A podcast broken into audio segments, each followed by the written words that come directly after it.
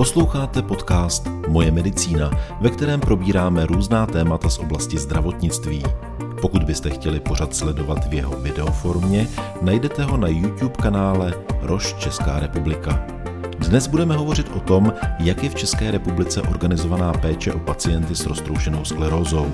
Od mikrofonu vás zdraví a příjemný poslech přeje Jiří Pešina. Mým hostem ve studiu je vedoucí Centra pro demyelinizační onemocnění neurologické kliniky první lékařské fakulty Univerzity Karlovy a Všeobecné fakultní nemocnice v Praze, paní profesorka Eva Kubala Havrdová. Dobrý den, vítejte. Hezký den, děkuji. Než se dostaneme k samotné organizaci péče o pacienty, pojďme na úvod připomenout, co to je roztroušená skleróza. Roztroušená skleróza je onemocnění imunitního systému, které vede k napadení nervového systému, centrálního nervového systému, čili mozku a míchy. Vytváří se tam ložiska zánětu a ta způsobují příznaky, se kterými pacient přichází a je to nemocnění mladých lidí. Jak tedy roztroušená skleróza pacienta ovlivňuje?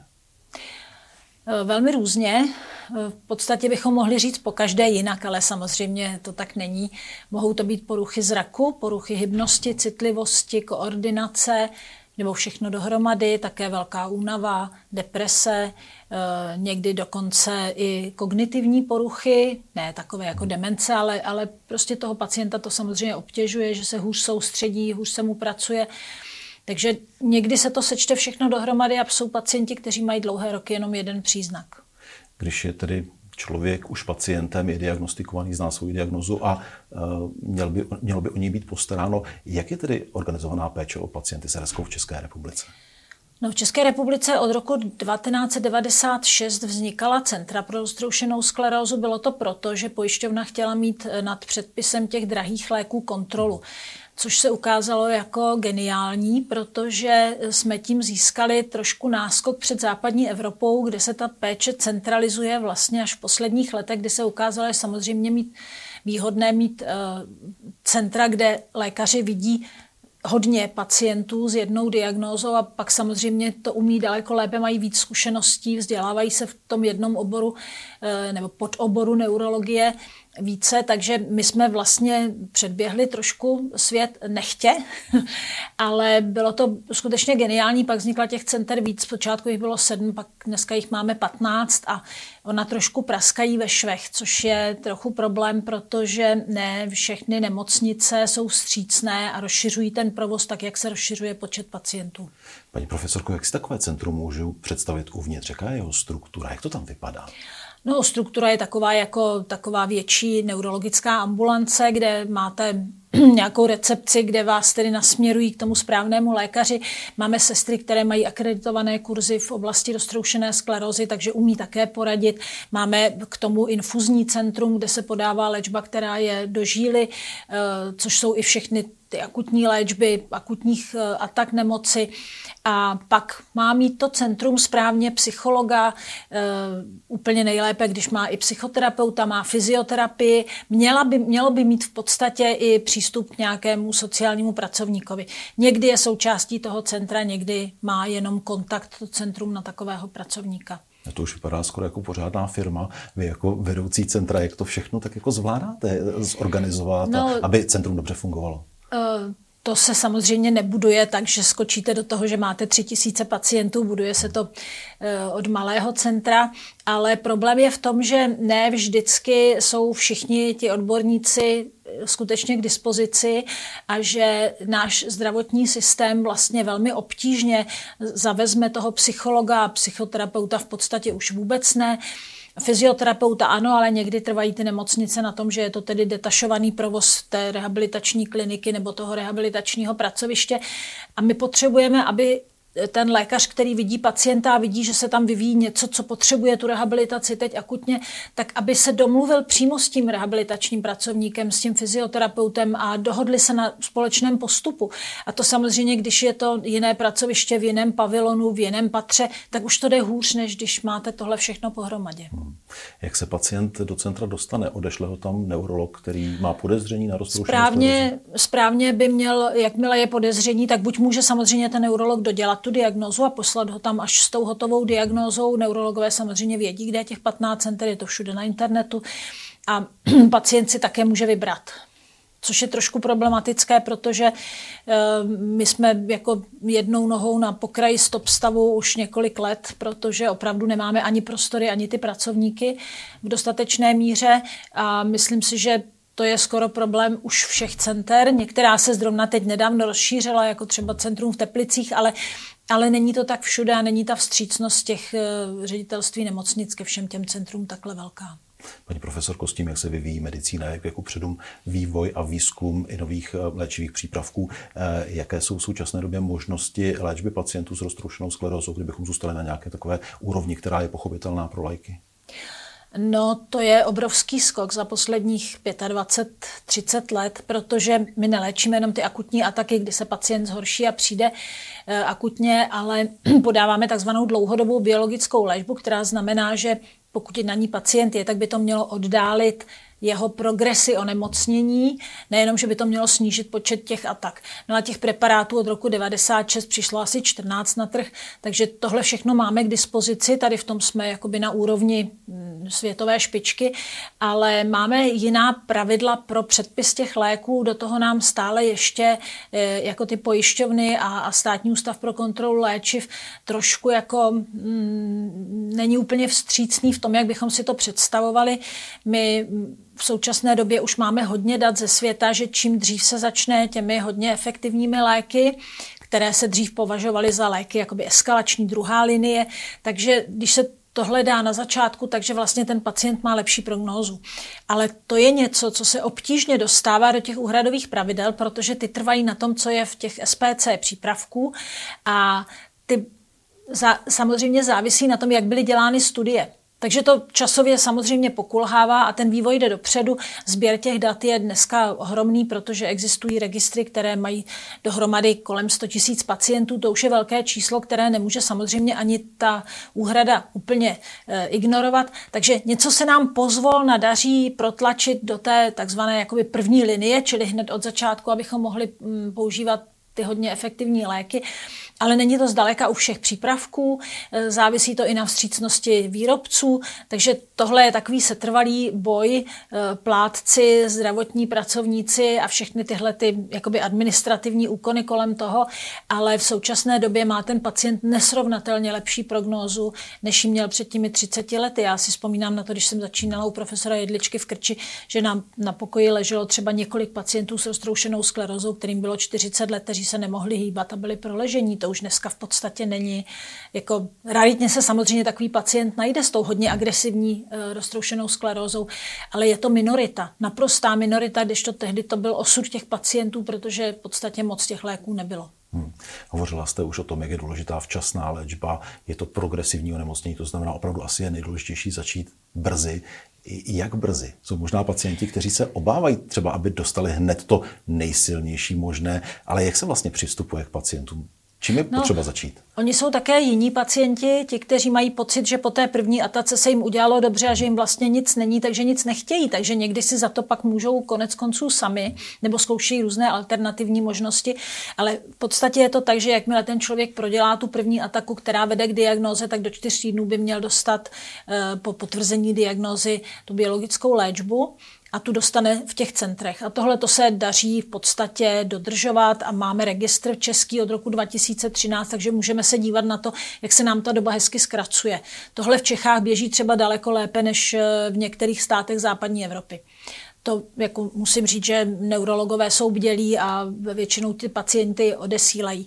Co je ale, jak se ten, opravdu ta věda a ten svět posunuje, tak to vypadá, že ta choroba zdaleka nezačíná samozřejmě tím prvním příznakem, se kterým pacient přijde, to už víme, ale je tam asi pěti až desetileté prodromální stádium. A v tom prodromálním stádiu už tento mladý člověk, který všemi je vlastně nahlížen tak, jako že má být zdravý a nemá po žádných doktorech chodit, navštěvuje častěji lékaře s různými stezky jinými než neurologickými. Má buď, no, něk, některé vypadají neurologicky, ale nejsou tedy e, roztroušená skleroza, bolesti hlavy, časté infekce třeba močového traktu, úzkost, deprese, únava. To jsou věci, které mohou předcházet A v současné době už, pokud je u těchto lidí provedena magnetická rezonance, už se někdy najde vlastně e, onemocnění slučitelné, nebo ten nález je slučitelný s roztroušenou sklerózou. A do zahraničních studií byly zařazeni už i lidé s tímto jakoby onemocněním, které ještě není roztroušená skleroza. Ukázalo se, že pokud oni dostanou ty léky, když se ptáte, jak včas, oni je dostanou dřív, než vyvinou první neurologický příznak, tak se dramaticky oddálí ten první neurologický příznak. Takže já myslím, že do pěti, deseti let budeme léčit i tyhle ty pacienty. Takže takhle brzo.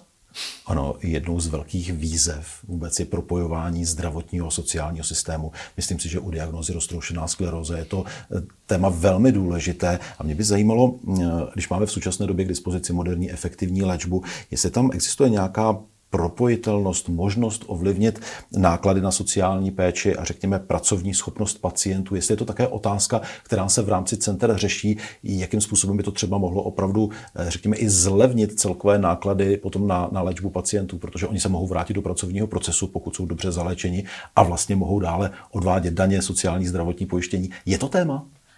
To my jako téma to vnímáme už mnoho a mnoho let.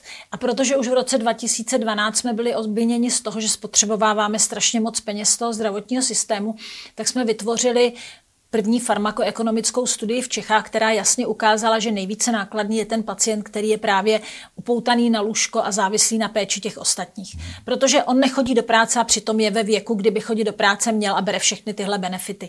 Takže eh, to my víme dávno a vždycky jsme se snažili ukázat zdravotnímu systému, že když budeme intenzivně léčit od začátku, takže vlastně oddálíme tyhle náklady. No, to je velmi hezké problém je v našem systému, že zdravotní a sociální systém jsou totálně odděleny, v podstatě spolu nekomunikují. A to, že jeden šetří peníze z, naši, z našich daní jeden šetří peníze druhému, vlastně nikoho moc nezajímá. To je bohužel ta tragédie. Všechny farmakoekonomické studie ukázaly, že to je výhodné, že to je farmakoekonomicky výhodné, když se intenzivně léčí od začátku, ten pacient skutečně zůstává v práci. A dříve to bylo tak, když nebyla ta biologická léčba, že do deseti let vlastně 80% pacientů ztratilo pracovní schopnost. A my máme v tom registru, který začal v roce 2013 a jsou tam vlastně lidé, kteří nezačali tu léčbu tak brzo, jak si dnes dneska představujeme, tak jich je tam přes 50%, kteří pracují na plný úvazek. Takže to je jako opravdu dramatická ukázka toho, že jsme schopni šetřit ty náklady na tuhle chorobu, ale nikdo to neslyší. A jak by to šlo udělat? Co byste jim poradila? Nebo kdybyste vy byla na místě no jednoho z ministrů, ať už zdravotnictví my nebo jsme se práce a sociální pokoušeli věcí. ta ministerstva propojit a vytvořit pracovní skupinu která by právě zahrnula, protože roztroušená skleroza je opravdu takovým jako hezkým příkladem toho, že to jde a že e, opravdu můžeme ušetřit ty peníze. Ale bohužel eh, tam ze strany zvlášť Ministerstva práce a sociálních věcí nebyl zájem. Ministerstvo práce a sociálních věcí dokonce vůbec neví, kolik má pacientů, kteří právě jsou v těch těžkých stádích, těch posledních stádích choroby.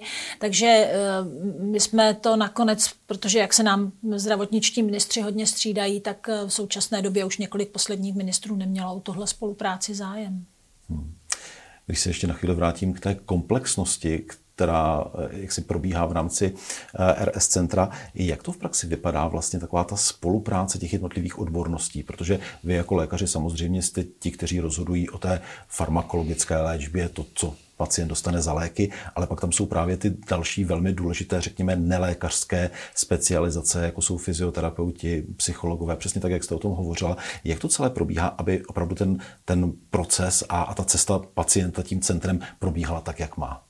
No my máme jednou do týdne semináře, kde probíráme ty komplikované pacienty nebo ty, u kterých se uvažuje o změně léčby nebo eventuálně dokonce vysazení léčby nebo e, změně léčebného režimu. A na tyhle ty semináře nám právě chodí e, ti ostatní, kteří s námi spolupracují a všichni tam máme možnost jakoby přednést toho pacienta, eh, o kterém je potřeba diskutovat právě v té skupině. Eh, jinak máme samozřejmě možnost odeslat rovnou třeba k fyzioterapeutovi pacienta. Děláme to hlavně u nově diagnostikovaných pacientů vždycky, protože chceme, aby ten pacient od začátku věděl, že část té tíhy eh, toho režimu leží na něm, protože my po něm chceme, aby spolupracoval nejenom v tom, že bude brát léky, které mu doporučíme, ale že trošku změní svůj životní styl a do toho patří právě i dostatek pohybu, ale zase musí vědět, že to nesmí přehnat. Takže aby se dověděl, jaká nálož toho pohybu by měla být pro něj správná, tak je dobře, když hned od začátku je ten fyzioterapeut do toho, do toho zavzat. A stejně tak, když vidíme pacienta, který se nám hroutí pod tíhou té diagnózy, je potřeba ho okamžitě odeslat na tu psychoterapii, protože ušetříme spoustu doby, kdy on se s tím bude jakoby snažit vyrovnat sám a ono mu to nepůjde, protože tuhle cestičku už někdo prošlapal před ním, tak eh, pro toho pošleme k tomu psychoterapeutovi. Vy jste hovořila o nově diagnostikovaném pacientovi. Jak zpravidla pacienti přijímají diagnózu, když jim je sdělena? Protože je to vážné onemocnění, když máme moderní léky k dispozici. Samozřejmě, že to je vážné onemocnění, hlavně proto, že je to nevyléčitelné onemocnění. Takže oni vědí, že do konce života se s tím budou nějakým způsobem potýkat. A je to velmi různé, velmi to záleží na tom, v jakém prostředí vyrostli, jaké mají ambice, eh, jestli jsou hodně orientováni na ten výkon, což je velká část našich pacientů. Eh, a teď se dovídají, že budou muset v něčem trošku ubrat. Oni si velmi často musí přeskládat ty hodnoty a někteří to hodnotí pozitivně dokonce. No a pak jsou pacienti, u kterých ta diagnostika trvala déle a třeba se uvažovalo o mozkovém nádoru, tak v ten moment jste rád, že máte roztroušenou sklerozu. Čili je to velmi, velmi různé. My jsme v jednom z minulých pořadů tady měli pacienta s roztroušenou sklerózou, který říkal, že jeho život začal až s diagnózou RS, že úplně změnil svůj život a, a začal v podstatě žít. Eh, mně to přišlo až eh, ne, úplně neuvěřitelné, že někdo takhle může nahlížet na své onemocnění. Ale stává se vám to častěji, nebo to byla eh, výjimka? To nebyla výjimka. To máme opravdu takové pacienty, kteří, kteří si přeskládali opravdu ty hodnoty, protože ta společnost je strašně orientovaná na výkon a na to, co za něj dostanete. A, a to tak jako prvních pár let vašeho života pracovního vypadá, že vlastně nic jiného není možné. A pak najednou zjistí, že jsou tady jiné hodnoty a že je potřeba jim dát přednost. Do jaké míry vám jako lékařům z centra vyhovuje, když pacienti přicházejí už informovaní, protože dnes na internetu je celá řada kvalitních, ověřených informací a když nepřichází tedy jaksi s hloupostmi, ale opravdu s dobrými informacemi. Je to výhoda nebo nevýhoda? No, uh, jestli myslíte, že na internetu jsou jenom kvalitní... A... Ne, říkám, že, že už tam jsou i kvalitní. I, no dobře, ale ten pacient většinou nemá vůbec šanci je poznat. Takže velmi často přichází naprosto rozhozený tím, co čte na těch četech. Hmm. A my se snažíme pacientům vysvětlit, že když jim poskytneme my ty internetové stránky, na které se mají dívat, takže OK. Ale jinak, že když se v tom hledají sami, tak jsou trošku zodpovědní za to, co to s nimi udělá, protože občas přijdou úplně depresivní s tím, že prostě ten vozík je neodvratný a že to jako to, co jim říkáme, je určitě jenom falešná útěcha. A chvilku trvá, než je těmi skutečnými informacemi přesvědčíme, že je to jinak. Hmm. Takže já bych byla pro, aby ten pacient spíš spolehl na toho lékaře a samozřejmě se ho zeptal, kde najde další informace, protože není možné, aby seděl čtyři hodiny v ordinaci a, a jenom si povídal s lékařem. Tak to my samozřejmě umíme poskytnout, tyhle ty informace, ale když přijde už předvyděšený tím, co tam našel, tak je to trošku těžší práce pro nás tak si teď představme pacienta, který vás poslouchá, který jde na stránky, které jsou doporučené lékaře, najde tam správné informace a sám chce nějakým způsobem být aktivním pacientem. Jak vlastně mohou pacienti aktivně přispět k tomu, aby léčba roztroušené sklerózy byla úspěšná? Protože ono to není jenom o tom pasivně přijímat léky, ale že to celou řadu změn. Přesně. A, v roce 2015 vznikla eh, v Evropě taková iniciativa, které se říká eh, Brain Health mm-hmm. u roztroušené sklerózy, čili zdraví mozku. U roztroušené sklerózy zní to trošku kontradiktně, protože ten mozek je nemocný, že jo? Ale Ukázalo se, že u všech chorob, včetně Alzheimerovy choroby a u normálního stárnutí, můžete dělat něco pro to, aby ten mozek byl zdravější. A jsou to takové jako návody na ži- zdravý životní styl, kteří ti pacienti mohou dostat přímo v takovém maličké brožurce, a nebo s námi o tom mohou mluvit. A týká se to samozřejmě pohybu, týká se to e, kouření, protože to my hodně nechceme. Nechceme, aby e, brali látky, které poškozují mozek, ať už je to ve větším množství alkohol nebo drogy. Chceme, aby měli přiměřenou váhu, chceme, aby pečovali o svoji psychohygienu a chceme, aby brali vitamin D a aby léčili své další přidružené choroby, protože když vám pak je 55 tak a máte vysoký tlak, na který kašlete a staráte se jenom o tu roztroušenou sklerozu, tak umřete na ten vysoký tlak. Tak myslím si, že to byla taková hezká souhrná rada pro, pro pacienty. Každopádně čas určený pro dnešní pořad se naplnil. Hostem dnešního dílu pořadu Moje medicína byla vedoucí Centra pro demyelinizační onemocnění neurologické kliniky první lékařské fakulty Univerzity Karlovy a Všeobecné fakultní nemocnice v Praze paní profesorka Eva Kubala Havrdová. Děkuji za váš čas. Děkuji. To je z tohoto podcastu všechno. Další díly najdete na portálu mojemedicina.cz a v podcastových aplikacích. Obrazovou verzi sledujte na YouTube kanálu Roš Česká republika. Díky za to, že nás posloucháte nebo se na nás díváte. Naslyšenou příště se těší Jiří Pešina.